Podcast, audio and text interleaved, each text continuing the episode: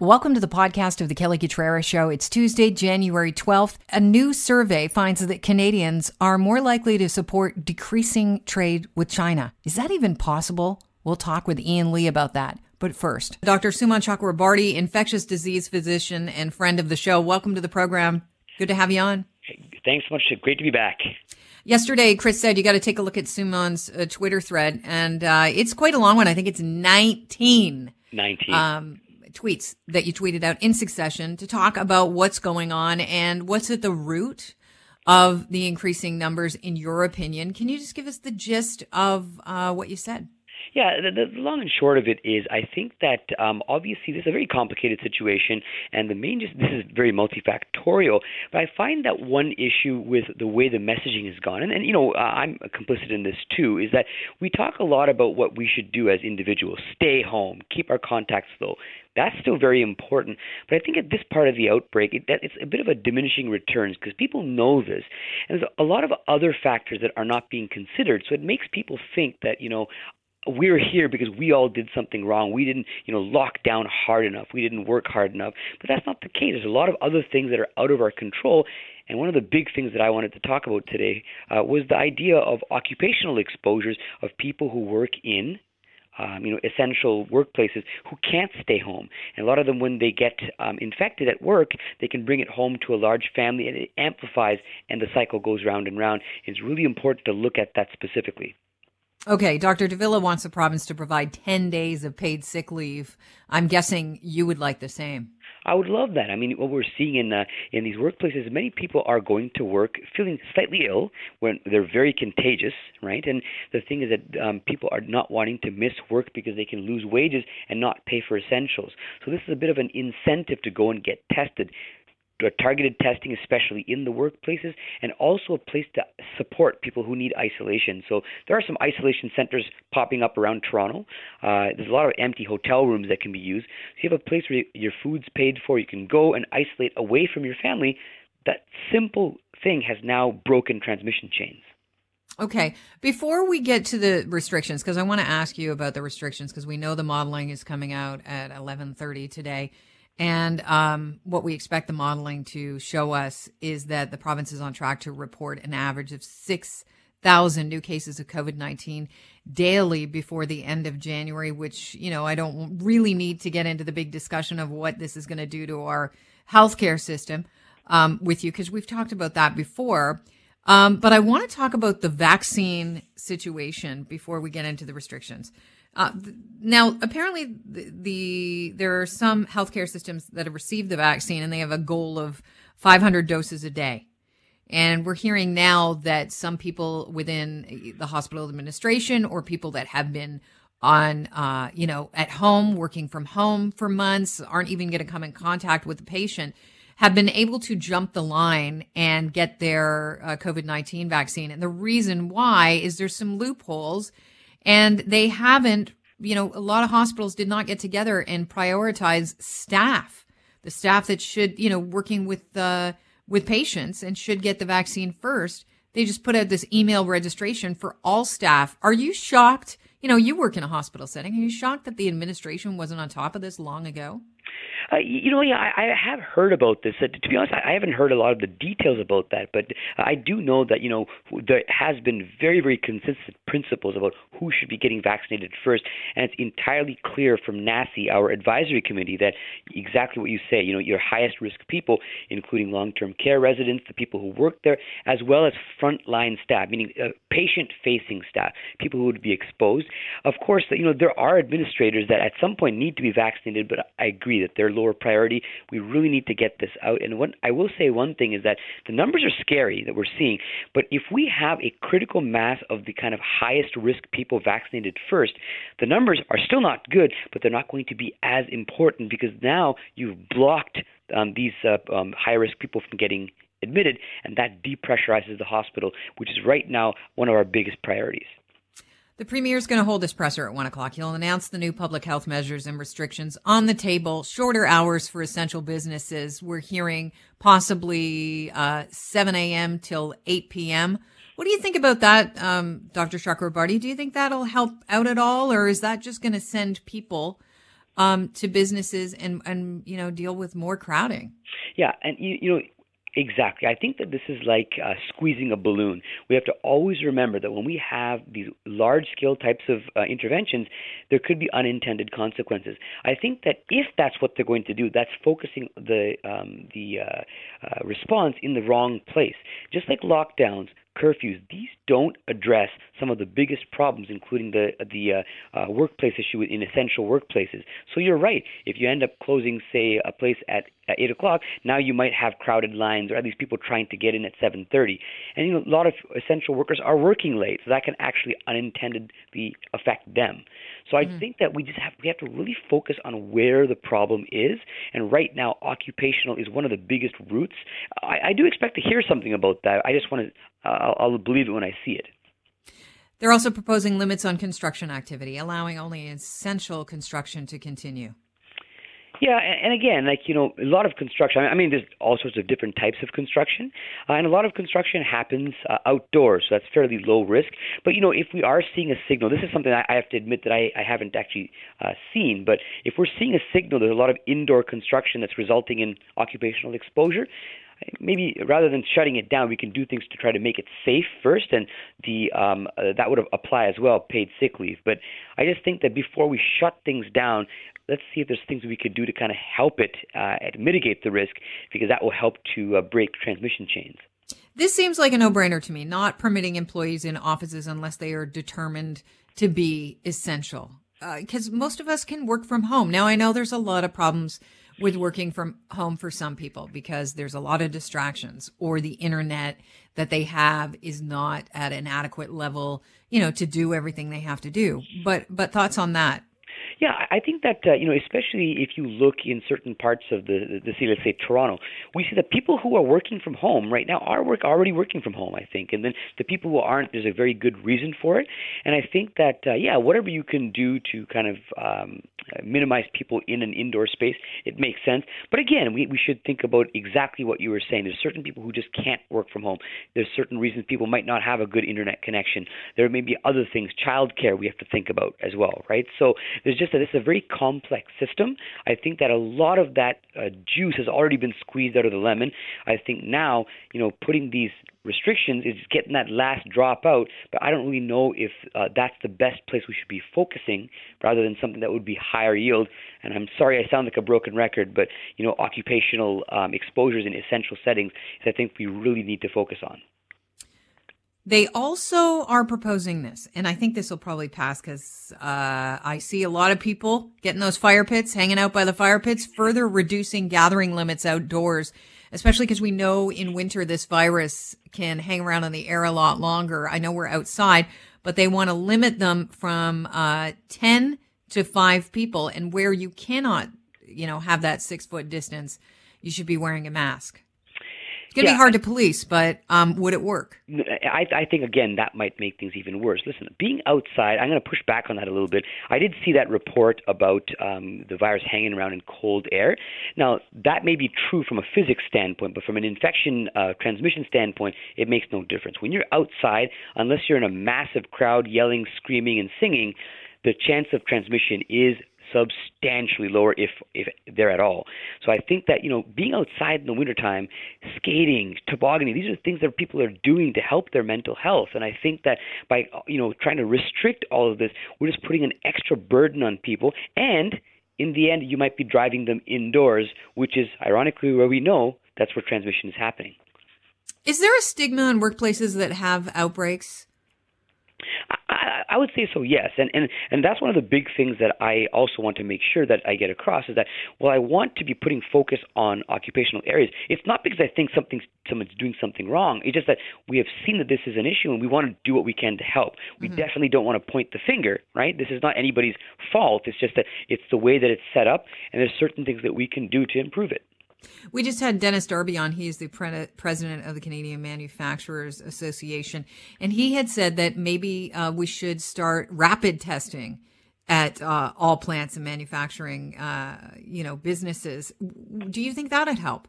I, I think so. Now, rapid testing is it's in its infancy right now. Um, you know, in terms of uh, what's effective, how it's going to be interfaced with the public health records. Uh, you know, many of these, when they're positive, uh, they kind of are. They might not pick up every infection, but they can pick you up when you are in your most uh, contagious form. It needs to be validated better, but I think yes, absolutely. If we have really widely available rapid testing, this could really help um, both at the community home level as well as in workplaces. And I think that some type of monitoring would help, especially now that the uh, amount of COVID is so high across the country. Uh, so you know, stay tuned for that. I think that this will be something applied even um, when the pandemic starts to get less, so we can do things to help people um, uh, stay away from work or congregative settings when they're most uh, contagious. Suman, do you have a gut feeling on anything that will definitely be announced as far as restrictions go? You know what? I think that um, uh, my gut feeling, unfortunately, is that uh, you know some more of these these restrictions that sound like they're going to do something. That, uh, like you said, like the outdoor gatherings, um, restriction of, of uh, work hours, and I just think that the, the the one thing I really want to say is that if the messaging to everybody is this is happening because people aren't staying home enough, people aren't you know you know um, trying hard enough, then yeah, these restrictions make sense to people. But if people realize that, wait a minute, this is not what the problem is, we're seeing a lot of other issues that the lockdown doesn't address, then people might think twice that maybe this is not the best idea. And that's kind of what I, myself and a couple of my other colleagues, Dr. Chagla, Dr. Bogoch, uh, we've been trying to get that message out because yes, it's important for us to de- decrease contacts, but we really have to look at other factors that are driving this. And right now, we're, we're not doing that the best I think that we could be. All right. A new survey suggests that Canadians are four times more likely to support decreasing trade ties with China. Uh, according to a new uh, survey and poll conducted by Nanos Research, Canadian adults um, were asked about Canada's future trade relationship with Canada. Uh, sorry, with China, and 45% responded that they believe Canada should decrease trade, while just 10% said Canada should increase trade ties with China. Now we know uh, before the pandemic and before the, the Huawei CEO was detained, there were so many uh, incentives to go to China for Canadians. The trips were super cheap. Uh, Trudeau was cozying up to the Chinese government, uh, you know, trying to make some trade deals. I just wonder how connected we are to China now and how hard it would be to break tr- ties when you talk about our economy. Uh, so we're bringing on to the show our friend of the program, Ian Lee from the Sprott School of Business. Ian, you've talked about China at length. You've taught in China. Your thoughts here. How connected are we? And I know that Canadians want to move away. At least 45% say we should right. decrease trade, trade, but is that even possible at this point? These are excellent questions. Um, full disclosure, you're absolutely right. I've been teaching in China once a year since 1997. No, I am not paid by the Chinese government. I am not paid by anybody in China. I'm paid by Carleton University because it's our master's MBA program in China. Um, I understand that students pay tuition in China to Carleton University, but that's true of any student in any university anywhere. At least universities that charge tuition fees. So I'm not, and I do not consult to any Chinese company, directly or indirectly, or a Canadian company, or any company that does business in China. I feel uh, like you're going to bring in sausage fingers somewhere here in this disclaimer. so I just want people to know I've been yes. there a lot and I've trans, uh, traveled around that country a lot. Probably more than 99% of Canadians who are not Chinese Canadian or not in the Canadian embassy in China. Um, I have a much more nuanced view. I do not. I have my eyes. I'd like to say wide open, not eyes wide shut, but eyes wide open. It is not a democracy. It is not a rule of law country. It's an authoritarian country, and human rights are routinely violated. It is also the second largest country economy on the planet Earth. My views are very much like Henry Kissinger, the very, very distinguished professor from Harvard who became the Secretary of State to Richard Nixon. And he went up to Nixon in 1970 and said, Look, Mr. Nixon, President Nixon, we haven't had any relationship whatsoever, no embassies, no exchange of information with China since the Communist Revolution in 1948. We simply cannot ignore and pretend that the largest population country in the world doesn't exist. You know, you can pretend it doesn't exist and assume it away, but it's still there. And so now to your question. I, I am very aware of the risks of dealing with China. I do not believe that we can deal with China on anything that is sensitive, high tech, artificial intelligence, 5G, that's just off as far as I'm concerned, it's off limits. And the faster Mr. Trudeau declares Huawei cannot uh, uh, supply our 5G uh, network, the better. Sidetrack, Ian, if I could, because why do you think in your, you know, in very uh, quickly, just a sidetrack, because I want to get yeah. back onto it. But why do you think Trudeau's dragging his feet? Is it because of the two Michaels? Um, he has long before the two Michaels, long before he became the the, uh, the Prime Minister of Canada, he expressed a strong admiration. You may recall. I think it goes back. I think I have no inside information, but it goes back to his father had very. Um, people may not remember this at all. Pierre Trudeau backpacked, and I give him full credit for having the guts in 1960 which was only 12 years after the Communist Revolution. He backpacked through China for like six months or a year or something. He wrote a famous book um, uh, about it, and he was the, probably the first Westerner of any note to backpack through. And so he developed, and he met Mao Zedong. So it's a, it's a romantic attachment that he has to his dad's it, legacy. I think that it's it's it's sort of deep in the family uh, because he he had a very close relationship with his father, and I'm sure his father taught him many times about his views about China, and and he was nowhere near as uh, judgmental, to mm-hmm. use my word, like I am about the fact that it's not a democratic country. Trudeau, the father, was okay with that. I think the son is okay, and he still thinks that there's a possibility for a much larger relationship with China. My new my nuance is we can do business with China so long as it is, let's call it low tech. Right. So we have an addiction to cheap Chinese products and labor. We do. We do. And and anyone who says they want their stuff at Walmart and Canadian Tire and Loblaws, all that plastic stuff on the shelves, and I'm not trivializing it. I use it all the time. You know, mm-hmm. to put your food con- your food in your food containers, and all the stuff we buy. You know, detergents and uh, cleaning agents and uh, all the you know the plastic uh, uh, packaging uh, and so forth. But is it sustainable though, Ian? Now aren't we opening up our eyes, and now aren't we saying, well, is this even sustainable? Like I don't know if you um, saw there was a I, I'm not sure which country it was I think it was, oh, I wish I could remember now. I feel like it was in South America, but there was a country and a photo I saw the other day of this dam and it's a hydroelectric dam and they're really concerned about it because of all the plastics that are at the top of the dam floating in the water. The picture is dizzying. Like sure. it's, it's hard to believe. Yeah. yeah. I saw so, that, and I, I shouldn't have used plastic because I mean that's just an example of. I'm okay. just let's use a different phrase then. All the inexpensive goods you buy at Loblaws and Walmart and Home Depot, the stuff that's under you know ten, twenty, thirty dollars, chances are it's made in China. Right. And that doesn't mean we can't. But then ask ourselves. I want to ask to almost turn the question around. There's 195 countries at the UN. That's the UN data, and about half of them are authoritarian, totalitarian countries that are not rule of law, that are like China, and many are much worse than China. So all I'm asking is this are we only going to do business with democratic countries, basically Western Europe? And and United uh, the United States and Japan and South Korea. There's about 35 countries in the world that are really uh, the OECD countries that are really like us. Are we going to get down that road? I don't think we need to. I mean, countries don't. Uh, we don't. You think it's short-sighted? Views of Pakistan. We don't share the views of Saudi Arabia. We don't share the views of Russia. We don't share the views. I can go on through many, many countries that I have visited that are. Uh, and I'm not trying to get into a moral relativistic argument saying, well, China's not that bad. I'm saying we can. I think trade stuff that is not sensitive, and I'm talking wheat and barley and and and bacon and but eggs. don't we? And and and that said, don't we have to? I think we do uh, because you know when you look at our trade figures, they're down. Um, we have a gargantuan deficit. Um, our productivity is down. David Dodge gave a speech only about a month ago showing our productivity is is barely above zero, and productivity is the only per- thing that can produce a long-term increase in your standard of living in any country.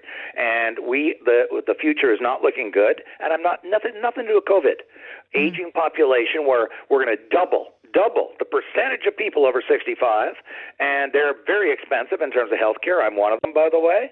Um, you know, because older people use. You don't sound healthcare. a day over 55, Ian. Thank you. And and so my point is, we've got to generate growth. Otherwise, the tax bill that's going to fall on you younger people is going to be just truly unsustainable. And so I'm not saying let's embrace China. I'm not mm-hmm. saying let's hug China. Let's. Uh, what I'm saying is I'm hoping that Biden will drop the charges or request for the extradition to uh, uh, to uh, Ms. Meng, and that that will get that irritant out of the way. And then we, I wish one of the politicians, any of them, would just simply say, "Look, we can't ignore the second largest economy on planet Earth, 15 trillion, but we're not going to deal with them on anything sensitive." So okay, let me. All tech, all defense technologies, all high tech. Okay. But we can still ship agriculture and timber and oil and natural gas. Can I just flip it on its head here? Does our trade with China and other dictatorships, does it, because you've been in China, positively yep. influence these countries in the way that, you know, our Canadian values might rub off on them? Or is that just a pipe dream? You've, you know, you've asked a very, very intelligent and very strategic. I'm not trying to flatter you. Question because this has been debated. I'm not telling you to stop, Ian. okay, this has been debated. I assure you for uh, my entire adult life in academia and in the business world. I am of the view and I can't prove it to you by any study or any set of data, that over a long period of time, as the population, the authoritarian, anti, you know, totalitarian population becomes more educated, their standard of living goes up through trade because trade does raise the standard of living.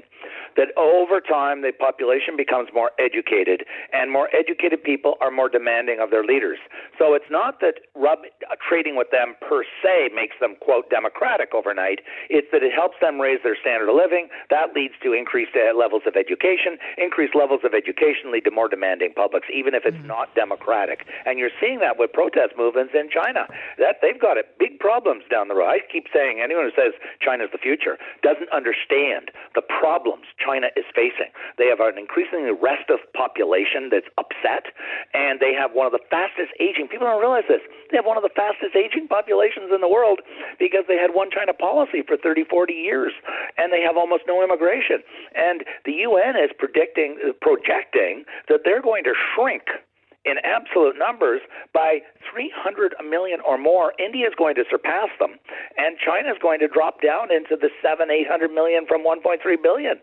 And this is over the next 30 years. So, and then they've got this uh, increasing population that's more and more affluent in the urban in the big cities. They're my students, some of them, and they're more they're very sophisticated, very knowledgeable, and guess what? They're more and more demanding of the government. And I think Xi doesn't even realize he's sort of like Brezhnev from the Soviet Union. He's yesterday's old guard, but he doesn't realize it because, of course, he's surrounded by all kinds of yes men and yes women who tell him how wonderful he is. But he is not the going to be the agent of change. He's not going to be the Gorbachev of China, and and that's a very rigid system. It's very rigid, like any command and control centralized model. That's why I'm far more optimistic about the states. And listeners may say, "Are you crazy? Have you heard of Donald Trump? Donald Trump's going to be out of office Who? in four days. He'll be gone, and six months or a year from now, we'll forget him." The U.S. Okay. is vastly more resilient than China. I need to ask you. I'm almost at the end of our time. Yeah, uh, you yeah. know, we got 60 seconds here, but a poll suggests that 81% of uh, Canadians believe that we're still in a recession and we're socking away money. Uh, any alarm bells going off here because, you know, it seems that says, uh, more than half, 54% say they're holding their own financially. 20% actually say they're getting ahead during this pandemic. 22% said they are losing ground. So consumer spending down. We're kind of saving for a rainy day. And apparently we think this might go on. Um, it may go on. It really depends on how fast we roll out the vaccine. Number one. Number two, I do not, absolutely do not believe we're in a recession. Uh, GDP growth, we had two months of hell. Let's use really good language. We went through, and I'm talking March, April, where we just fell off the cliff. Um, so did everybody else. And then we came back very, very sharply. And right now, we went from 2% savings. I'm talking us, we the people. I'm not talking companies. Okay. We went to 27%. There are several hundred billion billion dollars sitting in bank accounts, pent up. I'm one of them because I can't go out. Nobody else. We, many of us are not going out. We're honoring the lockdown or the mm-hmm. suggestion to stay home. That money is going to explode in spending in 2021 the moment people feel safe and that means the moment the virus excuse me the vaccine is rolled out. So the faster we get that vaccine rolled out to the majority the vast majority of the population you're going to see an explosion of spending. So i am very much a minoritarian on that poll. I do not believe we're in recession. Yes some people are hurting very badly. Those those industries, small business for sure, and the airlines and hospitality industry. But large numbers of us, let me remind everybody, I'm not supposed to say this, but we did not lose our jobs. Professors didn't get their pay cut or get laid off. Neither did teachers. Neither did the public service of the government of Canada, all 500,000 of them. Neither did any of the provincial or municipal public servants or transit workers. The private sector took the brunt, and okay. everybody. Now that that's said, uh, and I wasn't going to ask you this, but I, I might as well because I've got you on the line, and we're looking at a possibility of uh, further restrictions today at one o'clock coming down, and they might fall on the shoulders of manufacturers. Big mistake? I do believe it is. I believe that there are things that we can do. This is not based on scientific evidence. And the public health minister in Quebec admitted this, uh, probably accidentally, in the Globe today, said there's actually no support, no evidence, no scientific evidence for, for a curfew. And, and by, by extension, by, for the lockdowns. I think we're in the realm of political theater because the politicians want to be seen to be, quote, doing something because doctors and public health are criticizing them in the paper saying, you've got to do something, you've got to do something. And so what they're doing, and I, forgive me for being so cynical, but we're in the realm of COVID kabuki theater. It is not based on evidence.